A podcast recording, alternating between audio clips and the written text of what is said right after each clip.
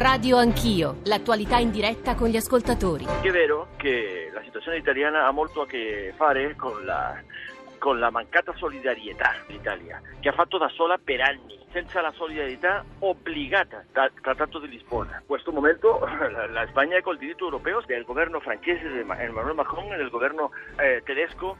Sembra che il governo italiano si sia messo in una posizione eh, che, che, che, tutti quanti in Europa identificano con il populismo di destra che lidera Matteo Salvini, il ministro dell'interno, non è un discorso europeo né europeista. Mi sembra che ci sia una contraddizione nelle parole del, del, dell'ex ministro, devo essere sincero.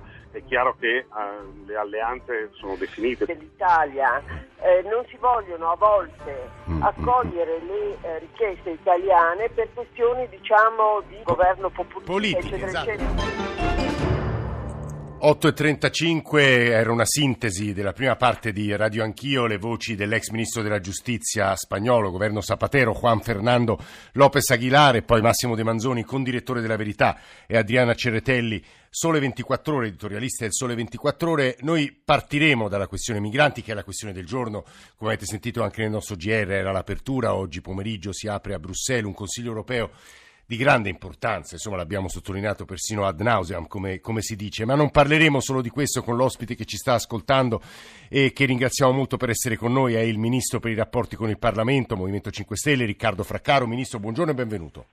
Buongiorno a voi e a tutti gli ascoltatori. Grazie per essere con noi. Dicevo, non parleremo solo di questo, parleremo anche eh, di vitalizi, di decreto eh, dignità di democrazia diretta e magari se ci riusciamo, se il Ministro avrà voglia di dire una parola anche su questo, del tema di cui ci occuperemo nella seconda parte, lo dico perché già stanno arrivando molti messaggi su questo argomento, e cioè la sicurezza, la legittima difesa, le eventuali modifiche della legittima difesa. Eh, come ogni mattina però, anzi ne approfitto per ridarvi i nostri riferimenti 335 699 2949 per sms, whatsapp, whatsapp audio e radio anch'io, chioccioarai.it per i messaggi di posta elettronica. Come ogni mattina partiamo però dalle voci di altri ascoltatori eh, di modo da mettere in contatto, in collegamento, in relazione, come cerchiamo di fare in questa nostra trasmissione, i protagonisti della vita pubblica con chi ci ascolta. Prima di sentire due whatsapp audio, Mauro dalla Brianza e poi il ministro Fraccaro. Mauro, buongiorno.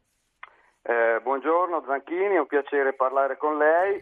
Eh, niente, eh, sono qui a ripetere il messaggio che vi ho mandato in precedenza. A me fa un po' specie eh, vedere eh, altri stati europei anche del Mediterraneo che adesso ci fanno la lezione, quando invece, eh, voglio dire, parlano i numeri.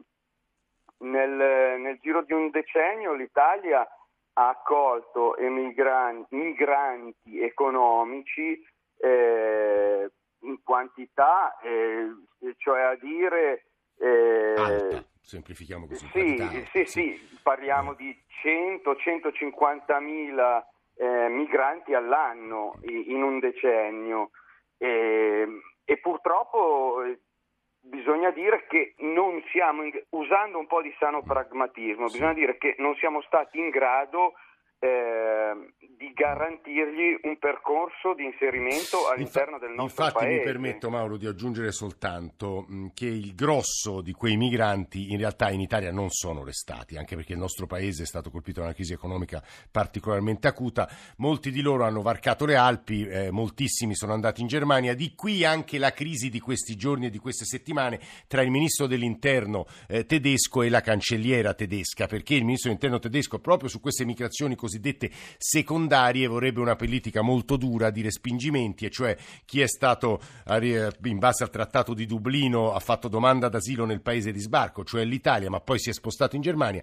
dovrebbe essere respinto e restituito nel paese in cui appunto ha fatto domanda, eh, di, mh, ha fatto, eh, domanda di richiesta d'asilo, eh, che è poi uno dei nodi anche questi sui quali eh, il Presidente del Consiglio Conte vorrebbe una ridiscussione e una modifica. Due WhatsApp audio e poi il Ministro Fraccaro. Ecco il WhatsApp audio. Vorrei fare una riflessione su questi paesi del blocco di Visegrad che non accolgono nessun migrante. Ci rendiamo conto che tutti questi paesi, Polonia, Ungheria, Bulgaria, tutti questi paesi dell'est, quando c'è stata l'apertura delle frontiere, hanno invaso l'Europa con tutti questi lavoratori a basso, a basso costo, per cui hanno ammazzato proprio il, il mondo del lavoro in Europa. Allora non vogliono i migranti, benissimo, fuori dall'Europa e vi riprendete tutta la vostra gente.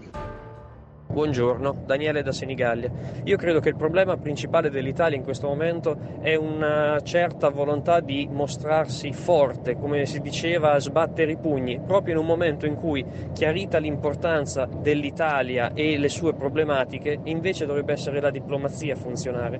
Quindi benvenga Conte e i suoi tentativi di rintuzzare certe alzate d'ingegno di suoi ministri e vice premier però il mio timore è che proprio adesso in cui la Lega viene vista come una forza anti-Europa e proprio adesso in cui ci serve diplomazia, questa cosa ci si ritorcerà contro. Ministro Fraccaro, di nuovo buongiorno. Sì, buongiorno anche a lei. Proviamo a raccogliere le voci che ha ascoltato, che erano di segno diverso, come ha sentito benissimo anche lei. Qual è la linea rossa per l'Italia, oggi e domani a Bruxelles? Ma per l'Europa, non per l'Italia. L'Europa è di fronte a un bivio perché deve dimostrare finalmente di essere un'Europa unita e non più un gruppo di Stati, ognuno del quale rema per i propri interessi senza avere un progetto comune che sia sia di responsabilità ma anche di solidarietà, come ho sentito dire. E il problema è questo, che in questi anni alcuni paesi, tra cui l'Italia, sono stati abbandonati di fronte a ad alcune tragedie come quella dell'immigra- del, dell'immigrazione, dell'immigrazione dal nord d'Africa che poi ha partorito e ha prodotto centinaia di morti, perché? Perché è politicamente all'interno Stato, politicamente all'interno del proprio Stato difficile sostenere una solidarietà in tal senso. La Germania, la Francia, i paesi del nord Europa, accogliendo dei profughi, avrebbero probabilmente subito dei, delle ritorsioni politiche, un minor consenso.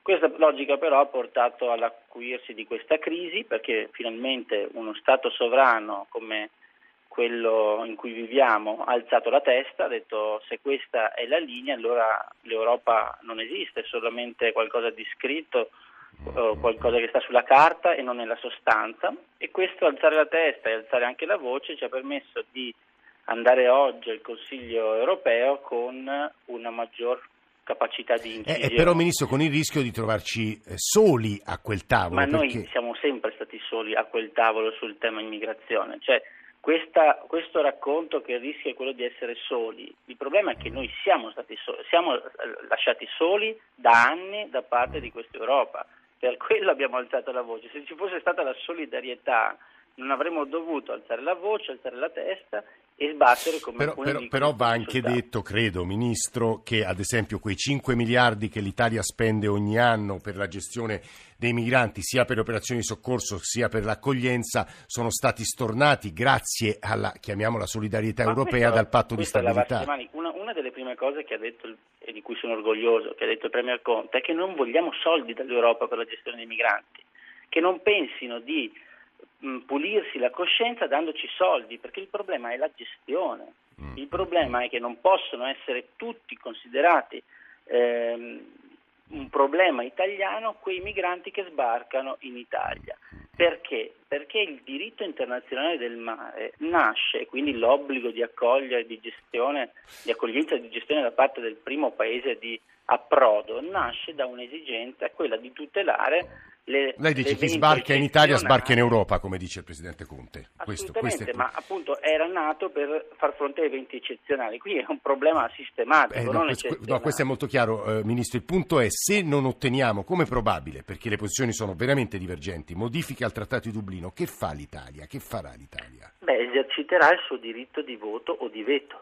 Come hanno fatto altri paesi, qua si dovrà parlare di tante altre cose. Mm e quindi al tavolo si eserciteranno le pressioni che eh, le regole della comunità europea, dell'Unione Europea, scusate, oggi ci consentono. Usate, useremo tutte le armi e gli strumenti democraticamente a nostra disposizione per far capire che non siamo più lì pronti a dire signor sì, al leader potente di turno europeo, anche perché di leader troppo potenti forse se ne vedono pochi in questo momento. È Riccardo Fraccaro, Ministro per i rapporti con il Parlamento, che sta parlando. Altro tema del giorno, uno dei temi importanti. Ieri il Presidente della Camera Fico ha presentato la delibera per tagliare i vitalizi dal primo novembre, se approvata definitivamente, 1338 vitalizi, 40 milioni eh, di risparmi. Le muovo eh, due obiezioni, Ministro Fraccaro, è credo il mio dovere di giornalista del servizio pubblico. La prima, dicono gli ex parlamentari, insomma, che dovrebbero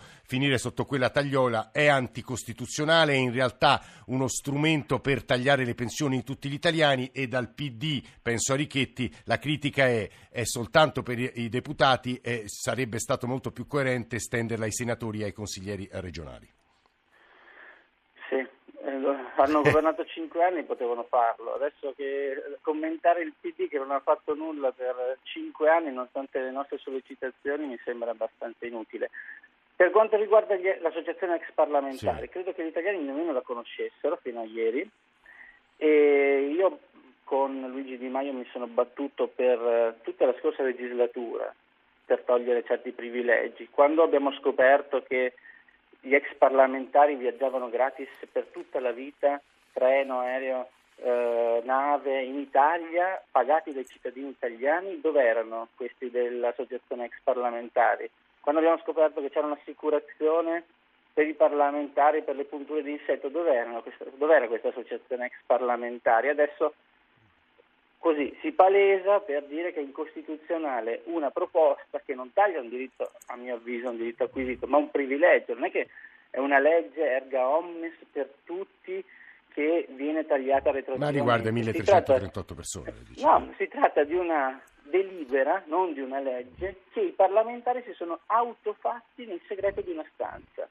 Se questa è una legge, un diritto acquisito, forse allora dobbiamo rivedere il concetto di diritti acquisiti, perché la battaglia vera eh. è quella di dire da oggi in poi voi parlamentari, noi parlamentari che veniamo eletti per fare gli interessi di tutti, non abbiamo più alcun potere di fare solo gli interessi propri a danno degli altri. Ministro, è, è, all'accusa di alcuni ex parlamentari eh, di essere voi strumenti dei poteri forti perché in realtà si vuole attaccare il sistema, eh, si, portare, si vogliono attaccare le pensioni di tutti gli italiani in realtà e portare tutti poi.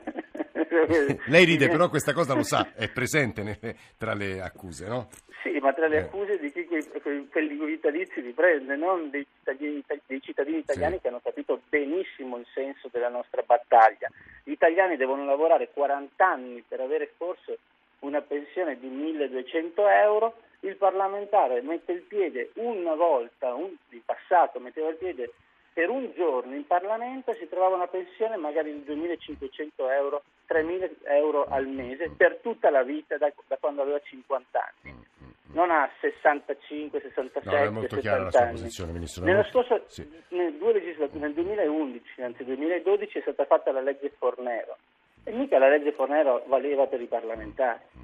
Quando molto, abbiamo visto le chiaro, lacrime no? sì, sì, in televisione di quei eh. ministri quei ministri si, a quei ministri non si applicava la legge Fornero. No, no, no, è molto chiaro questo punto. E ci sono due ultime domande che le farei. Il primo decreto dignità, ne abbiamo parlato ieri mattina qui a Radio Anch'io, poi però un rinvio sulla spinta anche a leggere i quotidiani stamane, lei lo sa, eh, Ministro, delle critiche che arrivano dal mondo dell'impresa, da Confindustria, perché quella stretta eh, sui eh, contratti a, termine, a tempo determinato, ma anche sullo split payment, insomma ci sono una serie di aspetti che in realtà preoccupano il mondo dell'impresa. Di qui il rinvio?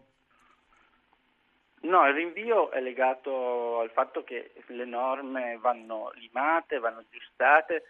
Credo che potremmo, si potrà approvare abbastanza tranquillamente il provvedimento lunedì al prossimo Consiglio dei Ministri ed è un provvedimento a cui teniamo molto perché cercherà di dare un po' di tutela in più a quei lavoratori che oggi non ce l'hanno, pensiamo appunto alla cosiddetta gig economy, cioè quelli, quei lavoratori che lavorano per app, eh, sistemi che non prevedono poi garanzie per il lavoratore stesso, cercherà di combattere la ludopatia che è un problema enorme di questo paese, togliendo la pubblicità al gioco d'azzardo, cercherà di fare altre cose che sono immediatamente utili di impatto. E, e, fattibili, tra l'altro, Ministro, perché il punto della fattibilità e dei soldi che ci siano o meno è importante. Stamane, lei sa, eh, ci stanno su tutti i, i, i, i, giornali le parole di Tria che in sostanza dice che per il reddito di cittadinanza e per la flat tax le coperture sono pochissime, quindi la manovra, anche in ragione di una crescita che è inferiore alle attese, sarà, eh, non potrà rispettare le vostre promesse, Ministro reddito di cittadinanza, io credo che sia una manovra espansiva perché quando tu dai un po' di soldi per avere una vita dignitosa a chi non ce l'ha, beh, dai dei soldi a chi li spende sicuramente e li spende non certo per investimenti internazionali. Eh, però quei soldi non ci sono, Ministro, spesa, da quello che leggo. Eh. Beh, la battaglia in Europa, prima parlavo ah. di veti, la battaglia in Europa è anche su questo, sui fondi europei. Abbiamo già approvato in Parlamento europeo delle risoluzioni per eh, far sì che una percentuale consistente di fondi europei possano andare in questa direzione. Eh, il Parlamento europeo fino adesso non ha contato probabilmente nulla perché poi non si traduceva eh. in realtà e adesso andremo in Consiglio europeo. Questo è un punto importante. Mi dica soltanto, Ministro, se è favorevole a una modifica della normativa sulla legittima difesa, ne parleremo tra un po'. Beh, sì, perché c'è nel contratto di governo, quindi noi siamo favorevoli e credo che si possa fare un buon lavoro. Qui non si tratta di diventare tutti pistoleri e farsi giustizia da solo, ma nel caso in cui un cittadino si difenda, e questo non deve essere, eh, non deve vivere un'epopea giudiziaria che gli cambia la vita ovviamente. Sì. Lei è il Ministro per i rapporti par- con il Parlamento, finora il Parlamento ha discusso due DL Gentiloni, adesso il DL sulla fatturazione elettronica, non si può dire che lavori granché, si legge stamane su diversi giornali Ministro, è davvero l'ultima cosa però dobbiamo anche, in realtà adesso stanno arrivando importanti decreti, però anche metterci d'accordo, o la centralità del Parlamento che io devo garantire dal Ministro per i rapporti col Parlamento è reale, quindi facciamo lavorare le commissioni, discutiamo le leggi, hanno bisogno di qualche mese o invadiamo come ha fatto Renzi il Parlamento di decreti calati dall'alto. Un po' di decreti urgenti arriveranno, ma la mia volontà come Ministro dei rapporti di Parlamento è fare le leggi poche ma buone mm, e scritte bene, perché poi tra un mese dobbiamo cambiarle di nuovo. Mm, Riccardo Fraccaro, Ministro per i rapporti con il Parlamento, grazie per essere stato con noi a Radio Anch'io. Soprattutto la prima parte della, del suo intervento, delle sue risposte, è stato ascoltato da Ferruccio Pastore, che è il direttore del Forum internazionale ed europeo di ricerche sull'immigrazione. C'è un suo pezzo sul sito dell'ISPI di grande interesse sui blocchi di proposte che oggi saranno sul tavolo a Bruxelles, oggi e domani. Eh, Pastore, buongiorno e benvenuto. Buongiorno a lei, buongiorno a chi ci ascolta. Che mettono in mostra quanto sarà difficile trovare un accordo. Questo forse è il punto da ribadire agli ascoltatori. Pastore. Sarà terribilmente difficile, ho sentito adesso il ministro Fraccaro minacciare un veto italiano, minacciare quindi di bloccare il funzionamento dell'Unione Europea in alcuni gangli fondamentali se non verranno risposte soluzioni dal, dal vertice. Eh, in realtà è quasi certo che soluzioni non ne verranno, verranno piccoli ritocchi, piccole misure se andrà bene. Credo appunto che sia utile per orientarsi distinguere tra tre blocchi di proposte che si trovano sul vertice di oggi. C'è un primo blocco che riguarda eh, questioni su cui c'è un accordo. C'è un accordo di massima, misure che rappresentano il potenziamento di cose che già si fanno. Principalmente rafforzare Frontex, quindi rafforzare sì. questo coordinamento dei controlli alle frontiere esterne. È una cosa che va avanti da anni. Frontex aveva 114 milioni di euro di bilancio tre anni fa, ah. oggi sono 250 milioni, sì. più che raddoppiati, eh, e l'altro mese la Commissione ha annunciato che passerà da 1.500 persone di organico a 10.000 persone ah, nei ah, prossimi anni. Quindi è una tendenza già avviata, ma non è da lì che verrà la soluzione, perché il problema europeo non è come fare le cose, come controllare le frontiere. Il problema è più profondo, è un problema di cosa fare, cioè dove portare le persone salvate, esatto. dove portare le persone da rimpatriare. E su questo eh, le proposte cominciano ad essere invece fortemente divergenti. L'Italia continua da anni, peraltro, non da oggi, a chiedere di andare oltre Dublino, cioè quindi di superare questo principio per cui il paese che salva è anche responsabile per esaminare la domanda d'asilo della persona salvata. È una richiesta, credo, sacrosanta, su cui peraltro, paradossalmente, in un momento di fortissima polarizzazione politica sull'immigrazione, In Italia c'è accordo dall'estrema sinistra all'estrema mm. destra. Solo che non c'è accordo in Europa, Pastore, questo non è il c'è accordo in Europa, questo è il punto. Eh. Non c'è accordo in Europa, superare Dublino è come chiedere portiamo l'Italia nel mare del nord. È eh. oggi impossibile a farsi e, perché... E quindi realisticamente cosa possiamo ottenere?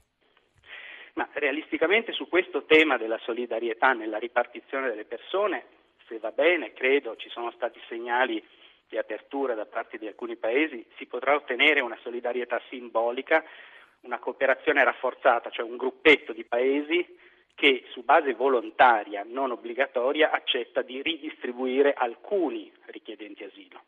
Un po' il modello Lifeline, cioè quello che è successo, che sta succedendo con i 224 migranti che dopo vari giorni di una ah, ah. navigazione in esatto. condizioni vergognose sono, verranno redistribuiti tra otto, credo, Paesi membri. Sì. Ma è una cosa alla carta, è una cosa puramente volontaria e spontanea. E, eh. È possibile che questo modello eh, venga un po' allargato con alcuni Paesi volenterosi. Pastore, diciamo. due ultime che... domande secche. L'Italia rischia di finire per essere il vaso di coccio?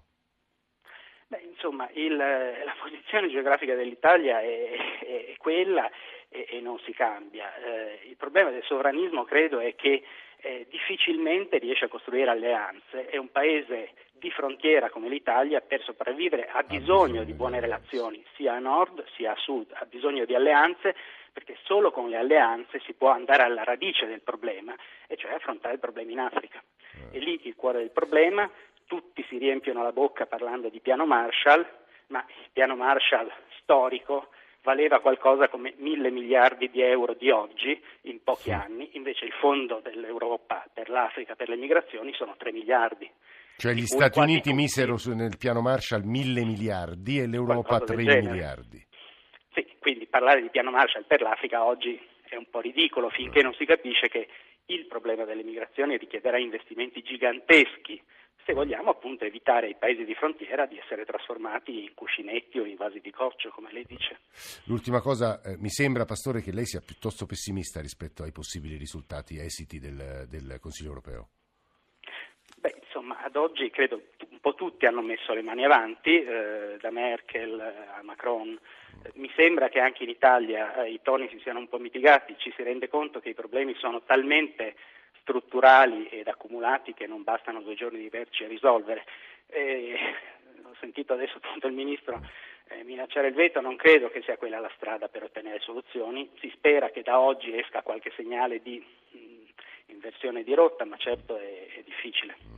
Ferruccio Pastore, grazie davvero per questi numeri, queste cifre queste considerazioni. È il direttore del Forum internazionale ed europeo di ricerche sull'immigrazione. Prima, prima abbiamo sentito il ministro Fraccaro, eh, tutte voci che potete riascoltare andando sul nostro sito, sul nostro profilo, sulla nostra app. Noi adesso diamo la linea al GR1 delle 9, ma torniamo più o meno tra un quarto d'ora per aprire un capitolo eh, che si basa su una ricerca Censis eh, pubblicata ieri, ne abbiamo parlato anche al, CR, al GR sulla sicurezza, eh, perché c'è una domanda eh, di eh, sicurezza fai da te, chiamiamola così, c'è una paura crescente a fronte di reati che invece sembrerebbero calare in base ai dati del Viminale e quindi gioco forza, occorrerà parlare di legittima difesa. Ci sentiamo più o meno tra un quarto d'ora.